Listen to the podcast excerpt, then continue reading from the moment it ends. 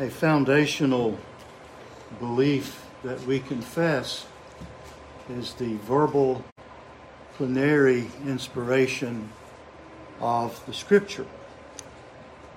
That is, that not only is the message of the Scripture inspired by God, but the very words that are used uh, in that message are inspired. Therefore, in order to rightly understand the Word of God, attention has to be given to individual words and their meaning.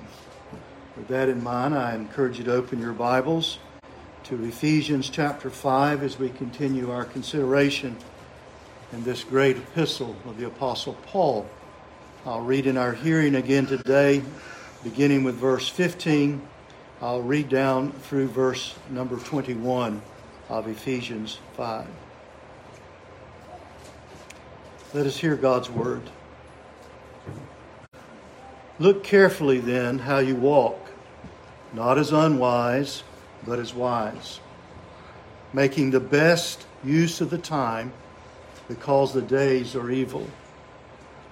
Therefore, do not be foolish, but understand what the will of the Lord is. And do not get drunk with wine, for that is debauchery, but be filled with the Spirit, addressing one another in psalms and hymns and spiritual songs singing and making melody to the Lord with your heart, giving thanks always and for everything to God the Father in the name of the Lord, in the name of our Lord Jesus Christ, submitting to one another out of reverence for Christ. I do humbly pray that the Lord will bless His word and open it to us, and may His people say, our primary focus today is on verse number 18 of the verses that I have read.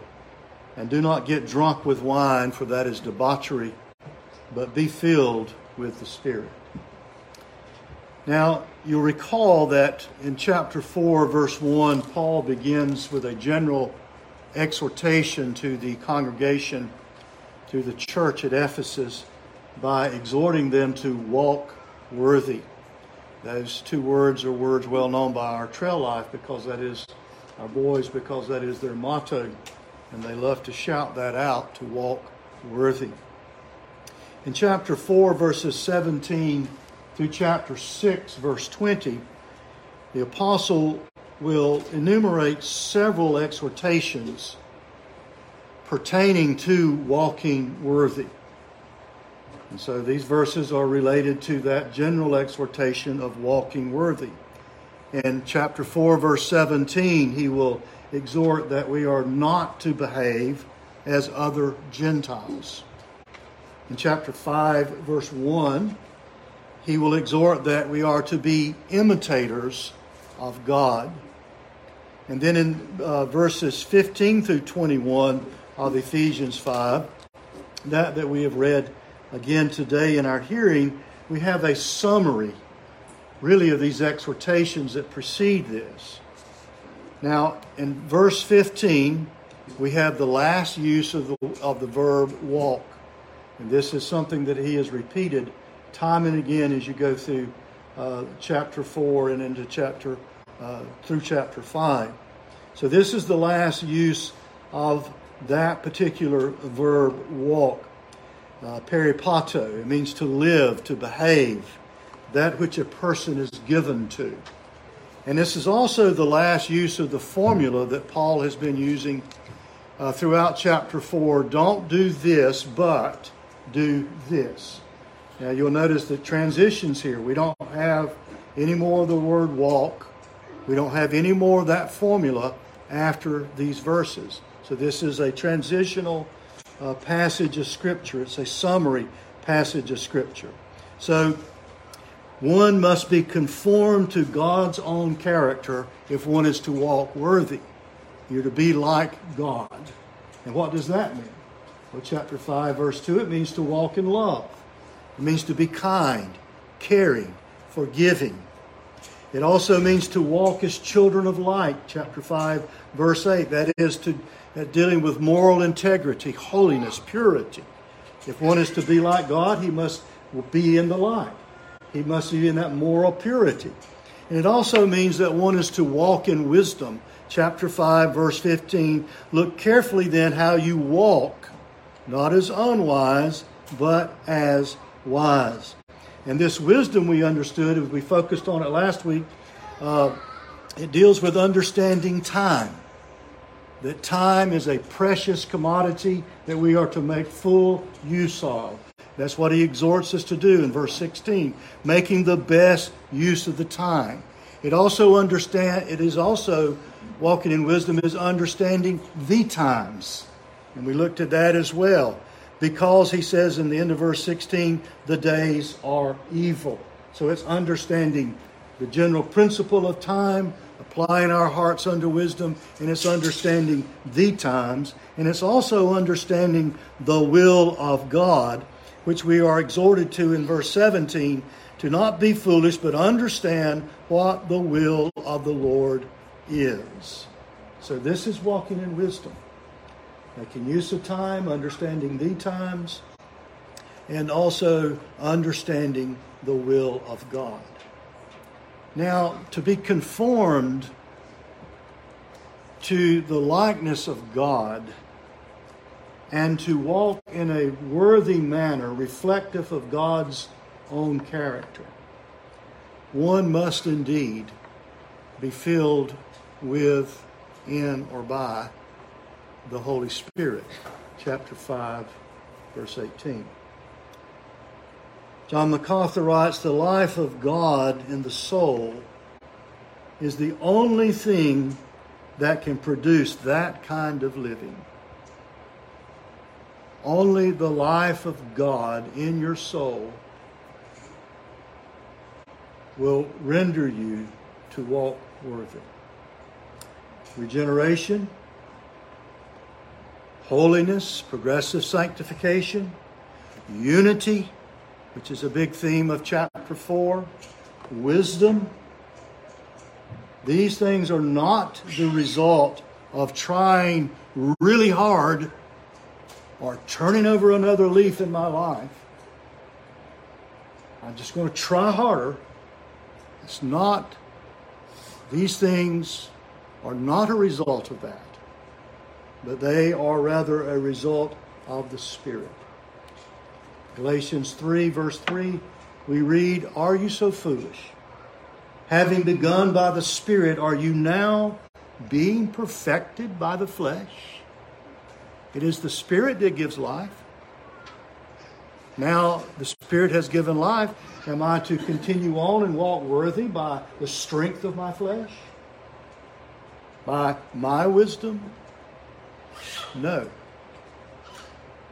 Galatians 5:16 walk by the spirit and you will not gratify the desires of the flesh verse 25 if we live by the spirit let us also keep in step with the Spirit. So, this walking worthy is not just something I bootstrap myself to, but it is a result of God within the believer. Now, with that in mind, I want us to consider what we'll call the grammatical historical uh, considerations of verse 18 of Ephesians 5. And that grammatical historical is a way, it's a, it's a hermeneutic, it's a way of, of looking at Scripture, it's a way of interpreting the Scripture. And today, what I want to focus on is the grammatical, historical uh, focus of verse number 18. And that is, and do not get drunk with wine, for that is debauchery, but be filled with the Spirit. So, why, in the middle of a discussion on wisdom, does Paul exhort, do not get drunk with wine? Question arises is he contrasting Christianity, the life of the Christian walking worthy, to paganism and the way that pagans worship? S.M. Baugh writes Some scholars see a link with a pagan background of cultic inebriation in drunken Dionysian rites as a way to cause Dionysus, and Dionysus was the, the Greek god of fertility, later on became the known chiefly as the god of, of wine and pleasure. And so Paul is writing, is this is this comparing or is this contrasting being filled with the Spirit to this drunken Dionysian rites uh, to cause Dionysius, the god, to enter and fill the worshiper's body. Why does Paul bring up, don't be drunk? I mean, he's talking about wisdom. William Hendriksen writes, such foolishness, often associated uh, with uh, the Dionysic types of worship, he says orgies, is by the apostle contrasted with the serene ecstasy and sweet fellowship with Christ, which he himself was experiencing in the Spirit when he wrote the letter to the Ephesians. And one other quote. Going back to MacArthur, he writes Drunkenness was a method used in pagan religions to induce a supposed communion with the deities. And I mean, when they got drunk, they really got drunk. They would even vomit so they could drink more. And we've even discovered archaeologically that there are places where they had pits for just that purpose. And this would be pits and they're places of worship to these gods where they would drink and they would drink to the point of a stupor and then they would make themselves throw up so they can drink more. Is that why Paul brings this up? Is he, is he making a, a, a contrast between be filled with the Spirit and a paganistic form of worship. Well, I would say that Ephesians 5:18 is not a temperance verse. What I mean by that, it's not a verse that we would go to, I, I don't think I would, that I would go to uh, in speaking about um, abuse or the prohibition, if you please, of alcohol or any form of drugs. John Gill writes that drinking wine for necessary use is not prohibited. He's talking about 518. Nor for honest delight and lawful pleasure, but excessive drinking of it. It is a custom or habit of excessive drinking for not a single act, but a series of actions, a course of living in this sin denominates a man a drunkard. It's what we would say, we would classify a person as a drunkard. It's not that they had a drink, but that they are constantly living in this state. So I don't see this as a, as a temperance verse at all. I think that, uh, and also, um, the, the focus of 518 then is not it's not on drinking wine. Yes, abuse of any substance that impairs a person, be it wine or marijuana or uh, some illegal drug or some legal uh, prescription, abuse of that, any of that uh, is sin. And yes, drunkenness seldom sells alone. It's a sin that has other sins attached to it. And here Paul says, which leads to debauchery. And that word is means a behavior which shows a lack of concern or thought for the consequences of an action, senseless, reckless deeds, a disorderly life, which is totally opposite than the life being described to us in verses 15 and 17 of being careful how careful you walk, to look carefully at how careful you walk. And this is in direct contrast to that. So the focus of 518, I think, is theological. And it is to be understood and to be interpreted in a metaphorical sense. What do you mean by that? Well, Paul has already said, do not live like other Gentiles. That is a futile, foolish, sensual, selfish life, but rather live a life, walk worthy by the Spirit, which manifests itself in wise living, verses 15 through 17 of chapter 5, and also grateful, grateful and edifying worship that he will bring in chapter 5, verses 19 through 20, where he says, addressing one another in psalms and hymns and spiritual songs, singing and making melody to the Lord with your heart. So I, I think the focus here is theological. Now, S.M. Baugh also notes that Ephesians 5.18, the, the, um, the exhortation of do not get drunk with wine, that, that part of, of the verse, is a direct quote that Paul is directly quoting from the Septuagint. That it, uh, and from the Septuagint, he is directly quoting Proverbs 23 31. And we also note that there is a significant difference between the Septuagint's rendering of that proverb than the English or Hebrew rendering. And Paul here is quoting directly from the Septuagint. The English says, Do not look at wine when it is red, when it sparkles in the cup and goes down smoothly. But in the Septuagint, we read, Do not be drunk on wine. And Paul's directly quoting it. And the passage goes on in the Septuagint and says, But keep company with righteous men, and keep their company in your travels. For if you let your eyes settle in your bowls and in your cup, you will thereafter walk around more naked than a staff. But Paul is quoting directly from the Septuagint Do not be drunk. I know I have a lot of quotes today, but this type of message that I'm engaged in, I think, lends itself more to that. Peter O'Brien, another very good biblical scholar, writes The point is often missed in the English translations that verses 18 through 21, I'm talking of Ephesians 5, forms one long sentence with five participles. And those participles are speaking, singing, making melody, giving thanks, submitting, all the ing words that you have in those verses. It's one long sentence with five participles modifying the imperative filled with the Spirit. Although these participles have been understood as imperatives, particularly the last one, submit, it is better to regard them as dependent participles of result, which describe the overflow of the outworking of the Spirit's filling believers. Spirit filled Christians are people whose lives are characterized by singing, thanksgiving, and mutual submission.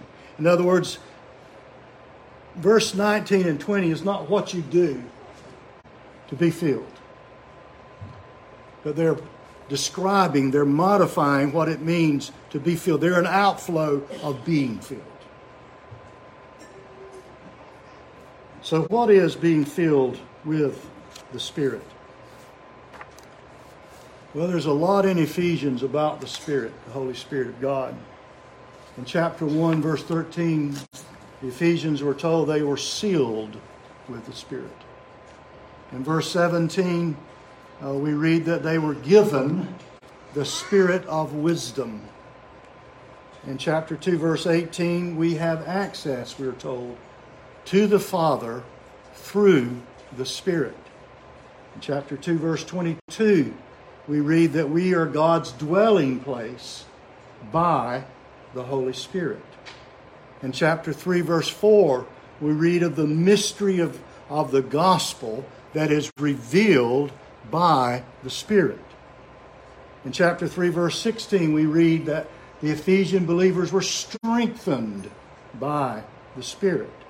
In chapter 4, verse 3, we are, ta- we're told to maintain the unity of the Spirit.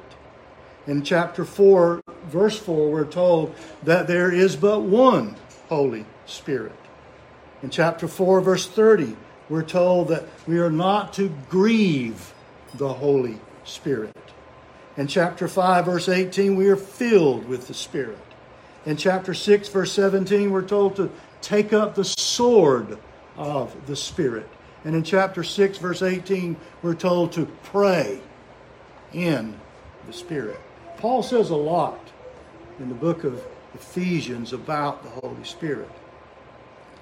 However, because there is confusion and abuse concerning particularly the subject of being filled with the Spirit, I think we should give some consideration to what being filled with the Spirit is not, because we hear so much in a confusing way of what it is. I think we need to kind of push back against some of that. Being filled with the Spirit is not some novel or new experience for some Christians. Paul does not exhort, have yourself an experience. That's not the exhortation. Again, I'm quoting from MacArthur and then from Geoff Thomas. Some people think it means you get some divine zap. Some people think that this is what happens when you speak in tongues. And there are people who say, well, have you been filled with the Spirit? If you have some kind of ecstatic experience, you've got it. If you have it, you don't. It's not a zap. It's not an experience. It's not some novel concept that Paul is speaking of here. And then Thomas writes the Ephesians are not being asked to drink a new wine which they never drank before. This isn't something new that Paul is addressing. You remember back in Ephesians 1, verses 13 and 14, we were told, You were sealed, you were, past tense, sealed uh, by the promised Holy Spirit, who is, present tense, who is the guarantee of our inheritance, future tense, until we acquire possession of it to the praise of His glory. So the Spirit we are sealed by its past. His work is past. His work is present. His work is future, Paul says to the Ephesians. Now, who is the you? You were sealed. Who is you? And we can even pull that in over here to 518 of you being filled. But who's the you? It's believers. The Holy Spirit was promised by the prophets Jeremiah 31, Ezekiel 36, that this is the new covenant, that I will put my spirit in you. It was promised by the prophets and it was promised by Christ to believers. He was, not it was. The Holy Spirit is God's seal, he writes in Ephesians. That is, he lives within believers and identifies them as believers, as children of God. That's what it means when he says he's a seal. The Holy Spirit is God's guarantee. The presence of the Spirit in the believer is not only a promise of our final glorification, our final inheritance, but even now is a pledge and down payment. He himself is the pledge and down payment of our glorious inheritance. And then, thirdly, the Holy Spirit is God's guarantee um, we have a foretaste of glory even now. Now, Paul does not say that some believers in Ephesians 5:18 that some believers are to be filled with the Spirit. Why? In Romans chapter 8 verse 9 we read, "You however are not in the flesh but in the Spirit, if in fact the Spirit of God dwells in you. Anyone who does not have the Spirit of Christ does not belong to him. If the Spirit is not in you, then you're not Christ. Plain and simple. Who then is sealed with the Spirit? Who then is filled with the Spirit? God's children. Plain and simple. Not some, but all. Another quote, and I think Cornelius Venema does a good job of sort of bringing this to bear here. He writes, The Holy Spirit, peculiar work in the salvation of the elect, reminds us that it is not enough to speak of God's eternal purpose of election. God's eternal purpose saves no one. Of course, we can say that no one's saved without it, but his point is that purpose alone does not save anyone, it must still be put into effect. He goes on to say that, nor is it sufficient to describe the redemptive accomplishments of Christ, the mediator. The actual salvation of the elect sinners only occurs by the means and ministry of the Holy Spirit who proceeds from the Father and the Son. Yes, God purpose. Yes, historically, Christ died on the cross.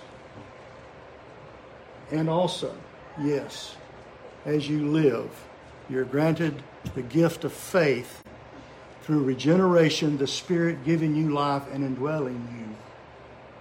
Faith in Jesus Christ. Paul's talking to all believers. Now I want to consider with you the verb filled, plereo. This is where I said every word. We believe in plenary. So now we're going to get in more, dig down a little bit more into the every word of this, what Paul is writing. In Theolog- Theological Dictionary, the word filled is defined as such fullness that they stamp the whole life and conduct and claim the whole being. And again, this is, this is what has been repeatedly brought to our minds in Ephesians 4 and 5 in walking worthy. That is, that the one who is filled with the Spirit is living under the influence of the Holy Spirit. Now, the verb filled is in the present tense. What does that mean? Why is that important? Well, that means that this field is an ongoing process or state of being. It's not a single, definitive, or repeated experience that Paul's talking about. That's, that's not what's being said here. It's, it is in the present tense, it is a state of being. For example, in 1 Thessalonians chapter 5, verse 7, we are exhorted, you are exhorted, Thessalonians were exhorted, believers are exhorted.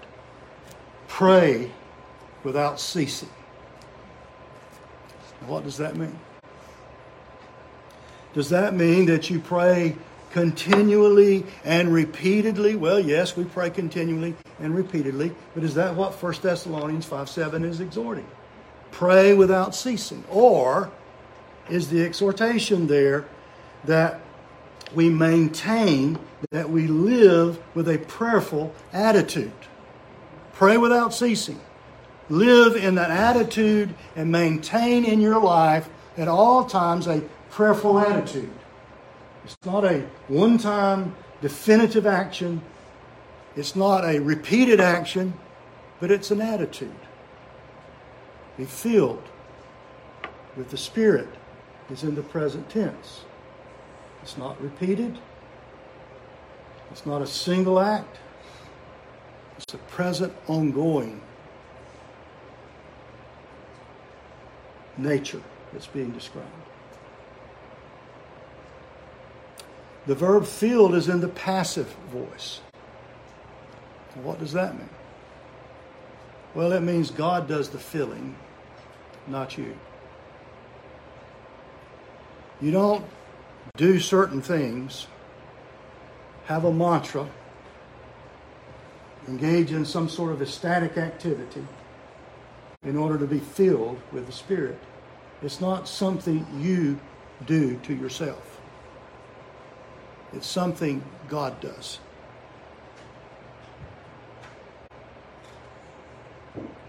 And He does it to all believers. All are filled with the Spirit.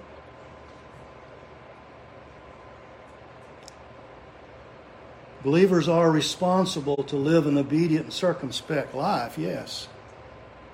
But we do not fill ourselves with the Holy Spirit. The verb filled is in the second person plural. Well, what in the world is that? What's, uh, so what? what does that mean? Well, the emphasis here is not on an individual experience but it's corporate. Paul isn't addressing the individual believer per se, he's addressing the church at Ephesus. That's what it means.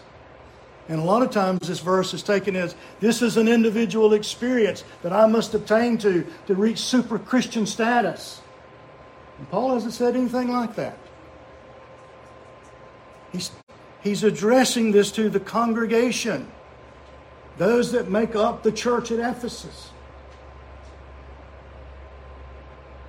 And he's not addressing just certain individuals in that congregation but he's addressing the entire congregation. So, whether the person was the most holy, most mature member in the congregation, or whether they were a church leader, an elder, or a deacon, or had some other uh, profile in the church, or whether they were a founding member of the church, whether they were an aged saint of Christ, whether or not they were a new convert, a milk drinker, it mattered not. Paul is addressing the entire congregation. And so, no believer, you nor me, can switch off at this point and go, Well, I've got it, or I can never get it. Because Paul is addressing the entire congregation.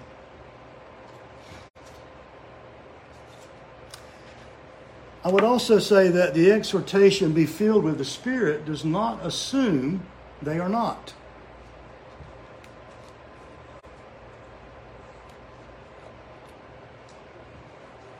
Look back in Ephesians chapter 4 for a moment, verse 17 and 18.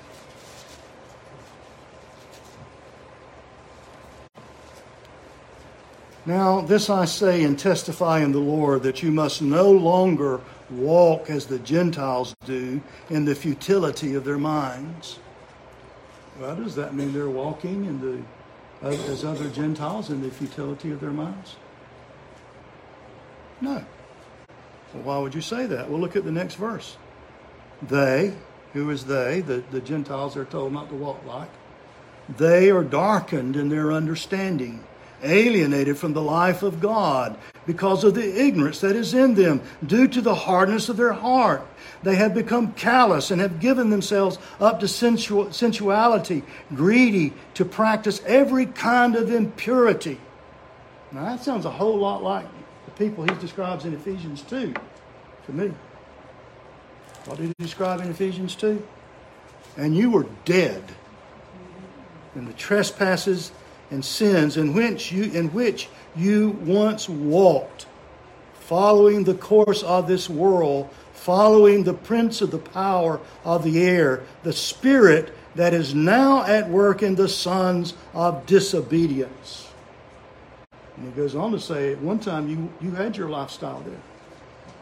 This is where you were until you get to that wonderful holy conjunction in verse 4 but but God has saved you. He has done this in your life. And so when I when I say that this exhortation does not assume the absence of being filled, that's not that's not the way I read this. In chapter 3, verse 17, Paul prays that Christ may dwell in your hearts through faith. Well, is Christ not dwelling in the hearts of believers by faith? That's what identifies them as believers. So that's not an exhortation of absence, but it's not, that's not what he's, that's not the emphasis here. Romans 8 9, you, however, are not in the flesh, but in the Spirit.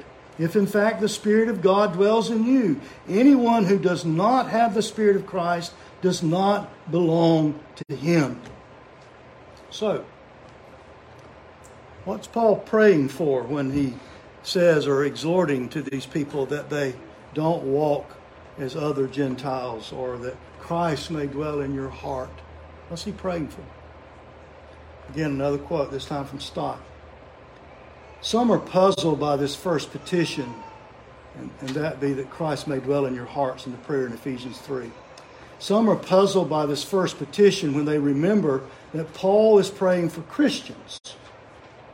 Surely, they say, Christ dwells by his Spirit within every believer.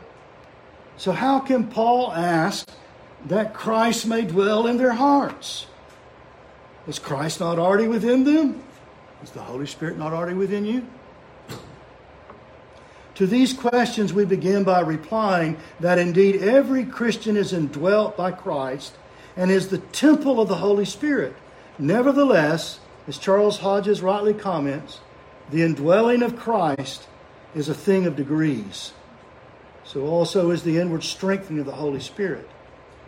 What Paul asks for his readers is that they may be fortified, braced, invigorated, that they may know the strength of the Spirit's inner reinforcement, and may lay hold ever more firmly by faith of this divine strength, this divine indwelling.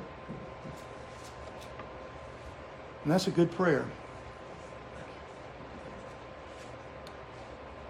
In other words, sometimes people, as believers, we can get awfully down in the mouth, can we not? This is more than I can take, Lord. I am so lonely. This is so hard. I don't know how much more I can stand. Do we need something different from God? Or simply an awareness of who we are in Christ and who Christ is in us? And I would say the latter. I don't need a novel experience. I simply need to know the riches of Christ that are mine now be filled with the Spirit. Positive. What, what does it mean to be filled with the Spirit? Well, I told Gil I would say it this way, then I said, no, I won't, so I'll go ahead and say it this way. And all of the Paul, of all the Pauline corpus, this is the only, only reference to uh, be filled. It's the only time Paul ever says it. In all the writings of Paul.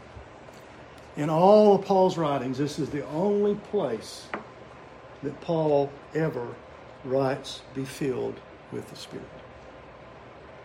Now, the principle of filling, his, his writings are shot through with that.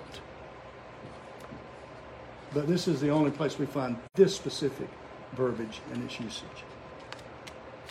Now, in Philippians 1, show you some of the being shot through. Philippians 1:11 filled, we are filled with the fruit of righteousness that comes through Jesus Christ to the glory and praise of God. Colossians 1 9, asking that you may be filled with the knowledge of His will. Whose will? Spirit's will? The Lord's will. Christ's will in all spiritual wisdom and understanding. Colossians 2 9 and 10. For in him the whole fullness of deity dwells bodily, and you have been filled in him, in Christ, who is the head of all rule and authority. Romans 15 13 through 14. May the God of hope fill you with all joy and peace in believing, so that by the power of the Holy Spirit you may abound in hope I may, I myself am satisfied about you, my brothers, that you yourselves are full of goodness, filled with all knowledge, and able to instruct one another. Yes, Paul writes a lot about filling. This is the only time he talks about being filled by the Spirit. Now, I want to notice with you, remember plenary inspiration, I want to notice with you the preposition in. Um, translated with, but be filled with the Spirit. And it is preposition and it's the word in, e, epsilon nu for you Greek people. It's a, that, that's the way the word is, is spelled.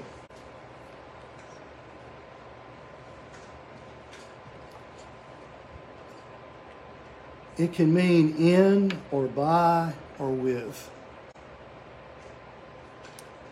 Now, based on the text and the context that we're considering here, a lot of scholars lean toward in,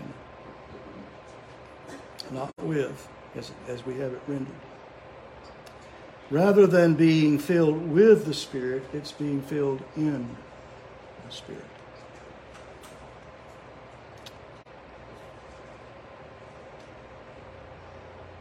Now, you recall that we've already been told in Ephesians, in Ephesians 1:23, the church is filled with Christ. In Ephesians 3:19 that we're filled with all the fullness of God. In Ephesians 4:10 that Christ has ascended so that he might fill all things. In Ephesians 4:13, our destiny is the stature of the fullness of Christ. In Colossians, a companion epistle with Ephesians, Colossians 2:10, we have been filled with Christ. So being filled with the Spirit, I understand, is being filled with Christ in his fullness. Being filled with the Lord the church so that the church might rightly represent Christ. Now, I want to, if I can, conclude this today and maybe wrap it up a little bit. But I, I am acutely aware at this point, and even as I was preparing this, I was very acutely aware that there's a lot that pertains to this verse I've not mentioned, such as the ecclesiastical component. In Ephesians chapter 2, verses 19 through 22, the church is God's new covenant community, and it's compared to the temple of God. And we read as our call to worship this morning how God filled the temple. the new covenant community, the church, is filled with the fullness of Christ. There are numerous Old Testament references to God filling the temple. And Here we have it in its New Testament counterpart. There is also an eschatological element, such as in Ephesians 1:10, that God uniting all things in Christ in the fullness of time. The church, Emmanuel Baptist Church, is God's spiritual community. It is the body of Christ. It is the peculiar place where Christ dwells by his Spirit. And we are to manifest his presence by unity and um, imitating God, be imitators of God by love and purity and wisdom.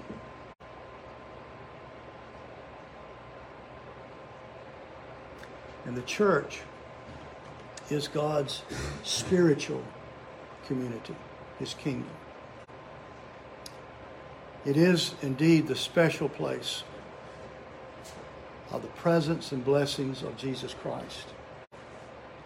It is what God has called to manifest his wisdom to those principalities, to those powers that we read about in Ephesians 4. And the church is to seek to not grieve the Holy Spirit or hinder his operation in any sort of way but rather to seek to be filled with the fullness God.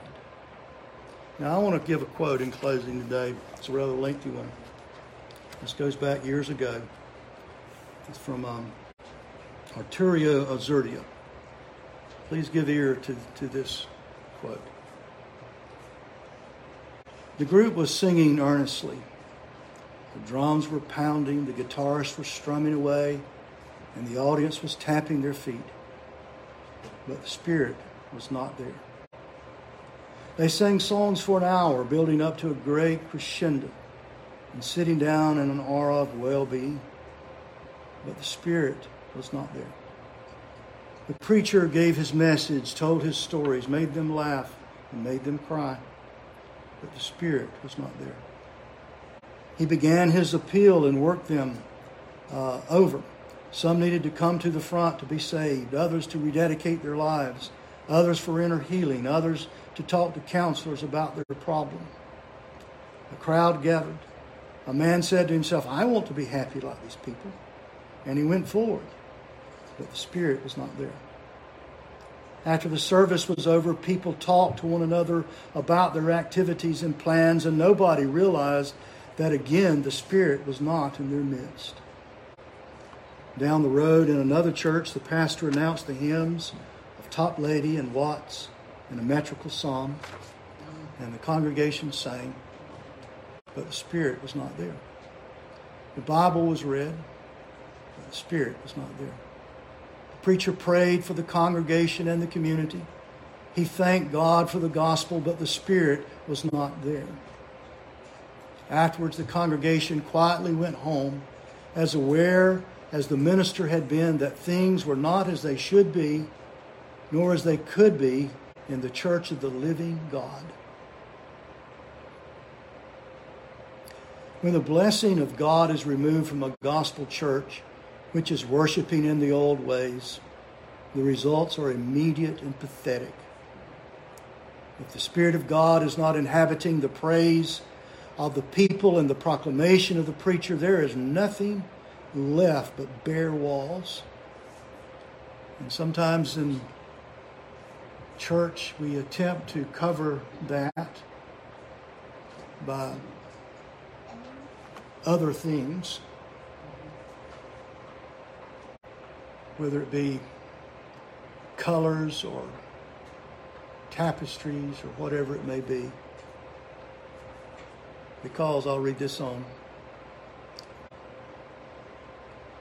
If the Spirit of God is not inhabiting the praise of the people and proclamation of the preacher, there is nothing left but bare walls.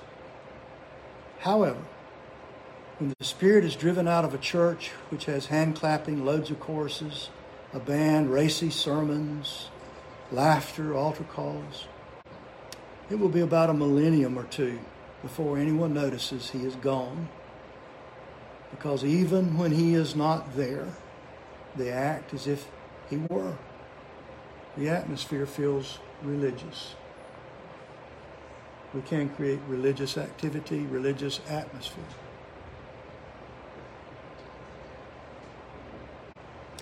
One day the preacher fell before God and cried, Lord, I cannot go on without your blessing.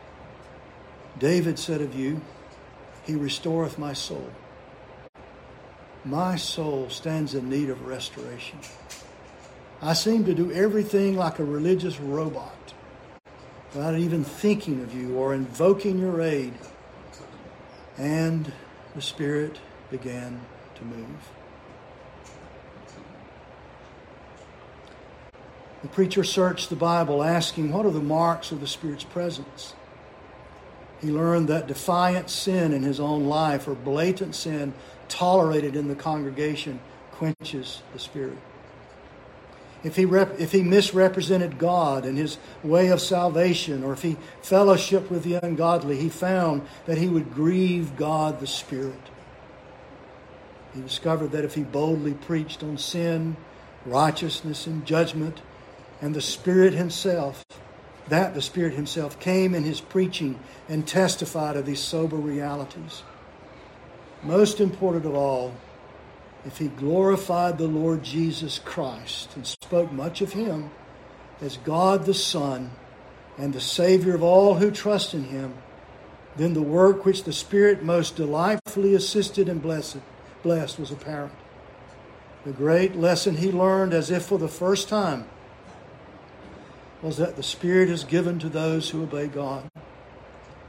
He sought painfully to change his ways, discipline his life, be more resolute in studying the Word of God, spending longer in the presence of the Savior, avoiding those patterns of life that left him morose, but uh, before the television to the neglect of his family.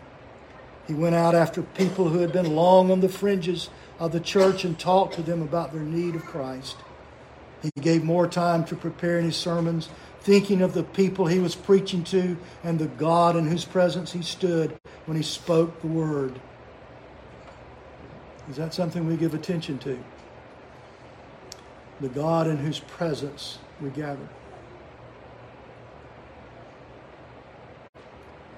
He continually acknowledged his own need of the Spirit. Without you, I can do nothing. On Sunday, he stood before his congregation and prayed, Lord, we fear going through this service, hearing the voice of men, our own singing of hymns, and the preacher speaking the word. We dread the thought that we will leave this building in an hour or so and not have known the fellowship and secret sovereign testimony of your Spirit to our hearts. We confess our sins to you. We cry out in our helplessness and in our need of you. Come and have mercy upon us. We can only erect an altar. It is your prerogative to send the fire. Then the forgiving Spirit, long grieved, modestly returned and breathed upon them. And then these words from Revelation 3:20, which most often are ripped out of context. And they're said as if they're speaking to an individual believer, but really the words are spoken to the church, to us. If anyone hears my voice and opens the door, I will come in and eat with him and he with me. Revelation chapter 3, verse 20. What we desire, what we want, is to know the power of Christ that already lives within us. And we do, I think we do that more and more by exalting Christ, praising Christ, considering his worthiness and his glory. Let's pray together. Father, there are many things that we as a church may do and engage in good things, noble things, right things, prosperous and proper things. But we also realize, Lord, that as a church we can go through the motions of being religious and even feel religious. And not be living within the grace and the strength and the power and the knowledge that you have given to your church. Lord, we would be more mature. We would be more holy. We would be more loving. We would be more conformed to the image of Christ. Help us, Lord, never to look to ourselves, our own strength, our own abilities, our own gifts, our own ministries, as it were. Even as I read, that we may build the altar, but you must send the fire. We can engage and do a lot of things, Lord, but what we would not ever forget, what we would not ever cease to desire, is to know more and more of your presence in our midst. So, yes, Lord, we desire to be filled with the Holy Spirit. We are. We desire to know that the power of that, the reality of that. So come, Lord. Bless the hearts and minds of your people. Bless Emmanuel Baptist Church. May we walk worthy of the vocation to which we have been called. May we do that individually and especially may we do that corporately. We ask these things with forgiveness of our sins. In the blessed name of Jesus Christ. Amen.